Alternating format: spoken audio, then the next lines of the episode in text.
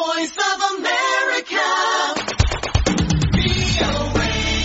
በኢትዮጵያ የማንበብ ባህል ከጊዜ ወደ ጊዜ እየቀነሰ መምጣቱን ምክንያታዊና የሰከነ ማህበርን ለመፍጠር እንዲሁም በእውቀት ላይ የተመሰረተ ኢኮኖሚን ለመገንባት የሚደረገውን ጥረት አዳጋች ያደርገዋል። ይህን ችግር ያስተዋሉ ነዋሪነታቸውን በዩናይትድ ስቴትስና በአውሮፓ የሆነ ሶስት ኢትዮጵያውያን ባቋቋሙት ግዙፍ የተሰኘ የቴክኖሎጂ ተቋም የግለሰቦችን የማንበብ ባህልን የሚያዳብር ደራሲዎች ደግሞ በቀላል ወጪ ስራዎቻቸውን ለአንባቢ ያን እንዲደርሱ የሚያደርግ አፍሮ ሪድ የሞባይል መተግበሪያ ሰርተው አቅርበዋል። መተግበሪያው ለሕጻናትና ለአዋቂ የሚሆኑ መጽሐፍቶችን በነጻና በግዢ የሚያቀርብ ሲሆን የማንበቢያ ጊዜ ለሌላቸው ደግሞ በድምጽ ተቀርጸው መስማት እንዲችሉም ያደርጋል። ስመኝሽ የቆየ የዚህን ቴክኖሎጂ መስራቾች እንግዳ አድርጋ ጋብዛቸዋለች። ስማቸውን በማስተዋወቅ ይጀምራሉ። ዳዊት ተገኔ አለሙ እባላለሁ። የ software engineering ባለሙያ ነኝ። ወደ ስዊዘርላንድ ከመጣሁ አንድ አስር አመት ሆኖኛል። አስራ አንድ አመት በ biomedical company ውስጥ የ software engineering project manager ሆኜ ነው የምሰራው። ነቢዩ ዮሴፍ ኃይለ ስላሴ ይባላለሁ። እኔም software developer ነኝ by profession። የኢኮኖሚክስም ተማሪ ነኝ currently በ education government contracting እና በ non profit sector ላይ ነው ብዙውን ጊዜ የሰራሁት። እሺ ሰላም፣ ስሜ ብዙነህ ማሙዬ ብርሃን ይባላል። እኔም በተለያዩ የአሜሪካን Fortune five hundred company ዎች ውስጥ በ information as a software engineer፣ as a developer፣ architect፣ manager፣ director ሆኜ አገልግያለሁኝ። ከሁለት ሺ አስራ አምስት ጀምሮ ደግሞ የራሴን ዴችዋይ ግሎባል የሚባል የ IT consulting company አቋቁሜ በዛ consultant independent consultant ሆኜ ነው እየሰራ ያለሁት። ሁላችሁም የመረጃ ቴክኖሎጂ ባለሙያ ናችሁ። በየግላችሁ ለረጅም ዓመታት በተለያዩ ድርጅቶች ውስጥ አገልግላችኋል። አሁን ደግሞ ግዙፍ ዲጂታል ሰርቪስ በተሰኘ ተቋም ስር ተሰባስባችሁን ያገኘኋችሁና ለምን ዓላማ ነው የተሰበሰባችሁት? ዳዊት ካንተ ልጀምር። ብዙነህም እኔም ከሀገር ከወጣን ምናልባት አስራ አምስት ዓመት ነብዩ ከሀገር ከወጣ ከዚያም ጊዜ በላይ ይሆናል ይመስለኛል። እኔ አሁን የሰባት ዓመት ልጅ አለኝ ናትናኤል የሚባል ለልጄ ተረትን ማንበብ እፈልግ ነበረ። የአማርኛ ተረቶች መጽሐፎችን ላገኝ አልቻልኩም። እዚህ ከኢትዮጵያ ለማስመጣት ሞከርኩኝ። ከኢትዮጵያም በቀላሉ አግኝቶ ይዞልኝ ሊመጣ የቻለ ሰው አላገኘሁም ነበረ እና እኔም በኢትዮጵያ ቋንቋ የተጻፈ መጽሐፍ ካነበብኩኝ አንድ አስራ አምስት ዓመት ሊሆነኝ ነው እና ያንን ሳይ ይሄ ነገር ምናልባት ለእኔ ብቻ አይደለም ይሄ ችግሩ ብዬ ለብዙነህም ሳዋየው የብዙነህም ችግር አንድ አይነት ሆኖ ተገኘ እና ይሄንን ስናይ ምናልባት ይሄ ነገር የእኛ ብቻ ችግር አይመስለንም ብለን ተወያየን ከነነብዩ ጋር። ከዛ ቀስ ቀስ እያልን ስናየው የሁሉም ሰው ችግር ሆኖ ነው የምናየው። ይህን መጽሐፍ አስልክልኝ፣ ይህን መጽሐፍ አስመጣልኝ ተብሎ ነው ማንበብ የሚቻለው ከኢትዮጵያ ውጭ ያሉ ሰዎችን የኢትዮጵያን literature ይህንን ትልቅ culture ያለን ህዝብ መጽሐፎቻችንን ማንበብ እንችለው በትልቅ ችግር እንደ በርበሬና እንደ ሽሮ በሻንጣ ተጭኖ መጥቶ ነው። ያንን ስናየው ይሄንን ችግር በቴክኖሎጂ መቅረፍ እንዴት ያቅተናል ብለን ተነሳስተን ይሄንን መጽሐፍን በ digital publish ማድረግ ለተጠቃሚዎችም በቀላሉ በስልካቸው እና ባላቸው በእጃቸው ላይ ባለ ቴክኖሎጂ ለማስገኘት የሚችል solution መፍትሄ መፈለግ አለብን ብለን ተነሳስተን የገባንበት እንግዲህ እንግዲህ ኢትዮጵያ እንደ ሀገር በስነ ጥበብ እና በስነ ጽሁፍ ዘርፍ ቀደምት ከሚባሉት ሀገራት መካከል አንዷ ናት። አንተ ቅድም እንደጠቀስከውም የተለያዩ ታሪኮች፣ የተለያዩ የስነ ጽሁፍ ስራዎች አሏት። በዘርፉም ደግሞ ብዙ ባለሙያዎች አፍርታለች። ግን አሁን ካለንበት የቴክኖሎጂ ዘመን ጋር መራመድ አልቻለም እያላችሁኝ ነው እና እስኪ ያ ባለመሆኑ በዘርፉ ያስተዋላችኋቸው ችግሮች ምንድን ናቸው? ነብዩ ወደ አንተ ልምጣ። ዳዊትም እንዳለው መጀመሪያ ያው የ distribution ችግር በጣም ትልቅ ችግር አለ። እሱ ጋር ያው በቴክኖሎጂ ባለመታገዙ ያለው የአሁን ላይ የስነ ጽሁፍ ሀብት በዓለም ዙሪያ ላሉ አንባቢያን ሊደርስ አልቻለም።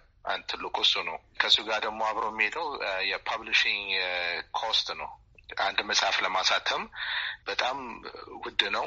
ብዙ ደራሲያን በብዙ ውጣ ውረድ ነው ስፖንሰር ፈልገው የሚጠይቀው ወጪ በጣም ትልቅ ነው እና ግን በቴክኖሎጂ ይህንን problem ይህንን ችግር ለመፍታት ስንነሳ almost no cost ለደራሲው በቃ ምንም ወጪ አይኖርበትም ማለት ነው። ደራሲ በቃ ስለ ድርሰቱና መጽሐፍ ስለሚፈልገው ሀሳብ ብቻ እዛ ላይ focus እንዲያደርግ በጣም ይረዳል። ብዙነህ ደግሞ ወደ አንተ ልምጣ። ኢትዮጵያ ውስጥ የአንባቢያን ቁጥር እየቀነሰ ሄዷል እየተባለ በተደጋጋሚ ይነገራል። ምናልባት የስነ ጽሁፍ ውጤቶች ከቴክኖሎጂዎች ጋር መራመድ አለመቻላቸው ለዚህም ጉዳት አድርሰዋል ብላችሁ ታስባላችሁ? እንደ አንድ ምክንያት ሊወሰድ ይችላል። በተለይ አሁን አብዛኛው ሰው ስልኩ እጁ ላይ ነው ያለው። በተለይ በ social media ው ላይ አብዛኛው ወጣት engaged ነው። የሚያሳየን የሚነበብ እና በዚህ በ literature ኡ በኩል በዲጂታል መልክ ለአንባቢው መቅረብ ቢችል የሚያነበው ሰው ያለ ይመስለኛል። ከዚህ በፊት ዋና ከተማዎች ላይ በወረቀት መልክ ታትሞ ያለውን መጽሐፍ ነው ማግኘት የሚቻለው። የህዝብ መጽሐፍት ቤቶች በየገጠር ከተማ ተስፋፍተው የሉም። በተለይ ደግሞ ይሄ የ literature የስነ ጽሁፍ፣ culture፣ ባህልን፣ ታሪክን የያዙ መጽሐፍቶች ደግሞ በብዛት በትምህርት ቤት library ውስጥም የማታገኛቸው ናቸው። ስለዚህ ቢታገዝ ኖሮ በቴክኖሎጂው በኩል በዲጂታል መልክም እንደ አማራጭ ደራሲያን የስራ ውጤታቸውን ማቅረብ ቢችሉ ኖሮ የማንበብ culture ኡን ማምጣት ይቻላል የሚል እምነት አለኝ። ያንን shift ለማምጣትም ነው እንደ አንድ ግብ የያዝ ነው። ዳዊት ወደ አንተ ልመለስ። እንግዲህ እነዚህን ችግሮች ለመፍታት መፍትሄ ብላችሁ ያመጣችሁት አፍሮሪድ የተሰኘው የሞባይል መተግበሪያ ነው። እንግዲህ እንዳየሁት በተለያዩ ርዕሶች ዙሪያ የተጻፉ መጽሐፎች በነፃም በግዥም መልክ ቀርበዋል። ስለ ደራሲያኑ፣ ስለ ስራቸው መረጃዎቹም ተካቶበታል። ምን ያክል ጊዜ ፈጀ ይሄ ስራ? ሂደቱስ ምን ይመስል ነበር? የመጀመሪያ ስራችን የነበረው ከደራሲያን ጋር በቅርበት መስራት እንፈልጋለን። በቅርበት ማለት እጅ እና ጓንት ሆነን መስራት እንፈልጋለን። ምክንያቱም ደራሲያን ከኛ ጋር መስራት ካልፈለጉ፣ አንባቢያንን engage ማድረግ ካልተቻለ የእኛ ስራ ውጤት ትርጉም አይኖረውም። ሶስታችንም አንድ ላይ የተሰባሰብን በዙም እያነጋገርናቸው ችግራቸውን የሚቀርፍ ነገር ነው ወይ የሚለውን ነገር validate ለማድረግ እና ያ ትልቁን ጊዜ የወሰደብን ይመስለኛል። at least ስድስት ወር ከዛም በላይ ወስደን ደራሲያንን በቅርበት አነጋግረን የእነሱንም አስተያየት እና ግምገማ ወስደን እነኛን include አድርገን እስካሁን ያለንበት ደረጃ ላይ ደረሰናል። application ኑ በአፕል ስቶር እና በጉግል ፕሌይ ስቶር ይገኛል እና ደረጃ እስክንደርስ አንድ አመት ከአንድ አመት በላይ ወስዶብናል። ከአንድ አመት ከሶስት ወር ከአንድ አመት ከአራት ወር በላይ ወስዶብናል። እንግዲህ ኢትዮጵያ ውስጥ የብዙ በተለይ ፈጠራ ስራዎች ራስ ምታት copyright ይመስለኛል እና ምናልባት ትንሽ ፍርሃቱም ሊኖር ይችላል ብዬ አስባለሁ። እስኪ ወደ ነብዩ ልምጣና በተለይ በዚህ በ copyright ጋር በተያያዘው ጉዳይ ላይ ድርጅታችሁ ደራሲዎቹ የ copyright መብታቸው እንዲጠበቅ የሚያደርገው በምን መልኩ ነው? ትክክል ነሽ። copyright በጣም የሁሉም ደራሲ concern ነበረ። አሁን በኦንላይን ደራሲዎችን መጽሐፍ በ PDF copy ተደርጎ ምናምን even በአንዳንድ publishing company ዎች ያለ ደራሲው እውቅናም ታትሞ የሚወጡበት situation ኖች አሉ። እኛ መጀመሪያ ከ application ኑን ስናስበውም ይህንን copyright protect የማድረግ ስራ መስራት እንዳለብን ተገንዝበናል። በእኛ application hundred percent የደራሲው copyright በተጠበቀ መልክ ነው distribute የሚደረገው መጽሐፉ። የተጠቀምነው ቴክኖሎጂ DRM የሚባል encryption process አለው። ሰው መጽሐፉ download ወይ የሚነበበው በእኛ application ውስጥ ብቻ ነው። መጽሐፉ ከእኛ application ውጭ ወጥቶ distribute የሚደረግበት ሌላ ሁኔታ አይኖረውም። ብዙአየሁ ወደ አንተ ልምጣ። እስካሁን ምን ያክል ደራሲዎችን አሳምናችሁ ስራቸውን ማቅረብ ችላችኋል? በምን መልኩስ ነው እነዚህን ደራሲዎች የመረጣችኋቸው? የተመረጡበት መስፈርት አለው? መጀመሪያ ላይ ቅድም ዳዊት እንዳለው የደራሲዎችን profile contact ታቸውን ማግኘት ራሱ በጣም አስቸጋሪ ነበር እና አዲስ አበባ ላይ የ contact office አቋቁመን እዛ አንድ ወኪል አለን። በሱ አማካኝነት at least የድርሰት ስራዎችንም በመድረክም ላይ በሚዲያም ላይ በጣም የሚታወቁ እንደነ እንዳለ ጌታን፣ ኤፍሬም፣ እነ ዶክተር በድሉን one to one ለማግኘት ችለናል።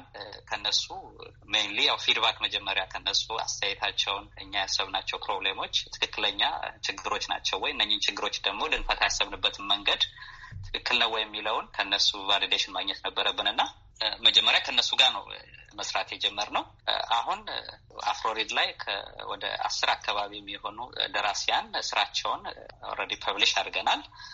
ሌሎችም ደግሞ ቁጥራቸው ከፍ ያለ pipeline ላይ ናቸው። የ contract negotiation እና discussion ኖች እየተካሄዱ ነው ያሉት። ተጠቃሚ ብላችሁ የምታስቡት ወይም አንባቢ ገዢ ብላችሁ ታርጌት ያደረጋችሁት በውጭ የሚኖረውን የኢትዮጵያ ማህበረሰብ ነው ወይስ ኢትዮጵያ ውስጥ ያለውን ነው? ይህን ጥያቄ ያነሳሁት እንግዲህ በተለይ የሞባይል መተግበሪያው የኢንተርኔት አቅርቦትንም መሰረት ያደርጋል። የአከፋፈል ደግሞ ገንዘብን ለመቀበል የሚጠይቀው መስፈርትም አለ። ከእነዚህ ከመሳሰሉት ጉዳዮች ጋራ ስለሚያያዝ ነው። እስኪ ምናልባት ዳዊት ወደ አንተ ልምጣ። አንዱ በ information technology መጠቀም ትልቁ ነጥቡ ምንድን ነው? information ን democratize የማድረግ ተጽዕኖ አለው። ገጠርም ያለ ከተማም ያለ አሜሪካም ያለ ወይም በአውሮፓም ያለ ኢትዮጵያም ያለ ሰው እኩል ሊገኝ ሊገለገልበት የሚችል መሳሪያ ነው እና በእኛ ፍላጎት አንጻር ቢሆን ኖሮ ሁሉም ሰው እኩል እንዲያገኘው ነበር የምንፈልገው። አሁን ትልቁ ያጋጠመን ችግር ምንድን ነው? እነኚህ ደራሲያን ስራዎቻቸውን በእኛ platform ሲያቀርቡ የተወሰኑት በነጻ እንዲነበብላቸው የፈለጉና ያቀረቡ አሉ። አብዛኛዎቹ ግን በገንዘብ የሚከፈል ወይም በገንዘብ የሚገዙ ናቸው መጽሐፍቶቹ እና ያንን ገንዘብ መሰብሰብ የምንችለው እስካሁን ድረስ ባለው ሁኔታ በውጭ የ credit card payment system ነው እና በዛ ምክንያት application ኑ ሁሉም ጋር መገኘት ቢችልም ነጻ የሆኑትን መጽሐፎችን የትኛውም ሀገር ያለ ሰው ኢትዮጵያም ውጭም ያለ ሰው ማንበብ ቢችልም ለጊዜው በገንዘብ የሚገዙ መጽሐፎችን ማንበብ የሚችለው ከኢትዮጵያ ውጭ ያለ ወይም ኢትዮጵያ ውስጥም ቢሆን ኢትዮጵያ ውስጥ ያለ ግን በ credit card መክፈልና መጠቀም የሚችል ሰው ብቻ ነው። ያ ነው እንግዲህ limitation ናችን።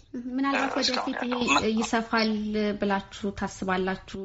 አዎ የሚቀጥለው ይቅርታ ብዙነህ ቀጥል እዚህ ላይ መጨመር እችላለሁኝ። ያው እንደ መጀመሪያ ግብ የወሰድነው ዲያስፖራ ያለው community እና መክፈያ የ standard የ credit card መክፈያ አቅም ያላቸውን target ያደረግነው ያንን ነው። ጎን ለጎን ደግሞ አሁን በኢትዮጵያ የ payment system ሙም የ financial ሕጉም ይሄ በዚህ በ e-commerce አካባቢ ገና አሁን ነው እየወጣ ያለው በፖሊሲ ደረጃ እና በኢትዮጵያ ውስጥ ያሉ የ payment system ሞችን evaluate እያደረግን ነው። ለምሳሌ በቅርብ ቴሌብር በኢትዮጵያን ቴሌኮሙኒኬሽን አንድ የመክፈያ አማራጭ ሆኖ ወደ ገበያ ወጥቷል። ግን እንደዚህ integrate ለመደረግ ገና ready አይደለም እና እነሱን እየጠበቅን ነው። plus እዛው ደግሞ ኢትዮጵያ ውስጥ company ያችንንም ህጋዊ በሆነ መንገድ form አድርገን integrate ለማድረግ በዝግጅት ላይ ነን እና በቅርብ ጊዜ በኢትዮጵያም በኢትዮጵያ ያሉ አንባቢዎች በብር የሚገዙበትን ሁኔታ እናመቻቻለን። ስለዚህ ነቢይ ወደ አንተ ልምጣ። ደግሞ እስቲ እንግዲህ ከዚህ ቀደም ተመሳሳይ ስራዎች ሲሞከሩ አይቻለሁኝ እና ግን ብዙዎቹ እንዳሰቡት አልተለመደላቸውም ወይም አልቀጠለም። ምናልባት ከባህል ጋርም ሊያያዝ ይችላል፣ ከእውቀት ጋርም ሊገናኝ ይችላል እና ብዙም subscribe አድራጊ ወይም ተጠቃሚ ሳያገኙ ይቀራሉ እና የእናንተ ያሰራችሁት መተግበሪያ በትክክል ጥቅም ላይ እንዲውል እና ያሰባችሁትን ግብ እንዲመታ የተለየ ያደረጋችሁት ወይም የምታደርጉት ነገር ይኖር ይሆን? ትክክል ነሽ። እኛ የመጀመሪያዎቹ አይደለንም። እንደዚህ በዲጂታል መጽሐፍን ማቅረብ ሲጀመር I think ትልቁ ነገር እኛን maybe successful ያደረገናል ብለን ያሰብነው for long term ነው ማለት ይሄ በአጭር ጊዜ ውስጥ profit ተገኝቶበት በአጭር ጊዜ ውስጥ ማለት ጊዜ የሚፈጅ process ነው እና ይህንን በደንብ ተገንዝበንበት ነው የገባነው። ሰው በሚቀጥሉት ሁለት ሶስት አራት አመታት እንደዚህ ከዛም በላይ ቢፈጅ በዚህ process ውስጥ ጸንተን በኋላ ላይ successful እንሆናለን አምነን ነው የገባነው። እንዳውም አንድ ደራሲ ጋር እንደ ስናወራ ይሄ ፕሮጀክት ለእናንተ አይደለም ለልጆች እና ለልጅ ልጆቻችሁ ነው ብሎናል። ግን የተለየ ነገር ታደርጋላችሁ ያልሽው እውነት ነው። ይሄ cultural shift ይፈልጋል ይሄ ኢትዮጵያ ውስጥ ብቻ ሳይሆን ማለት እንደዚህ የንባብና የቴክኖሎጂ ገና እያደገበት ባለ environment ም ሳይሆን እዚህ በ western ም ውስጥ አሁን ገና ነው በዲጂታል የማንበብ culture ሩ overtake እያደረገ የመጣው ሰው ዝም ብሎ ከኛ ጋር መጽሐፍ ገዝቶ ማንበብ ብቻ ሳይሆን የአንባቢያን እና የደራሲያን community build ለማድረግ ላይም እንሰራለን።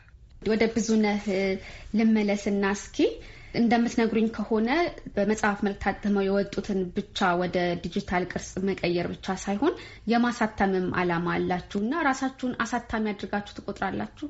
እንግዲህ application ናችን ሁለት ነገር ነው ያለው።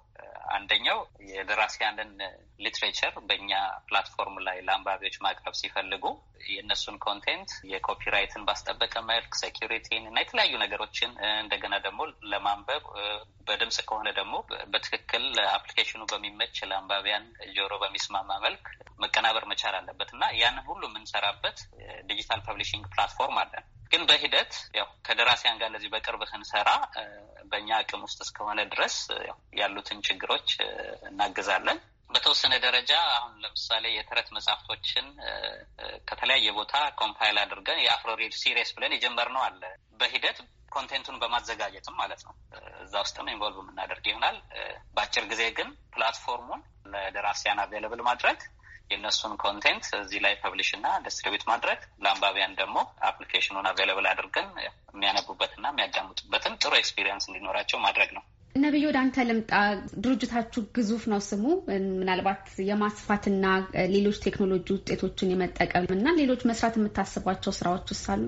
እንዳልሽው ግዙፍ digital service ነው የሚባለው የተለያዩ በእኛ ማህበረሰብ ውስጥ በ digital form በ digital መልክ solve ልናደርጋቸው የምንችለው ችግሮችን ያለንን የአመታት experience ተጠቅመን እነሱን ችግሮች ለመቅረፍ ነው ዋና ሀሳባችን። specially አሁን for example የ financial technology fintech አካባቢ እዛም አካባቢ አንዳንድ ሀሳቦች ያሉን በ e-commerce ውስጥም ወደዛም venture ልናደርግ እንችላለን።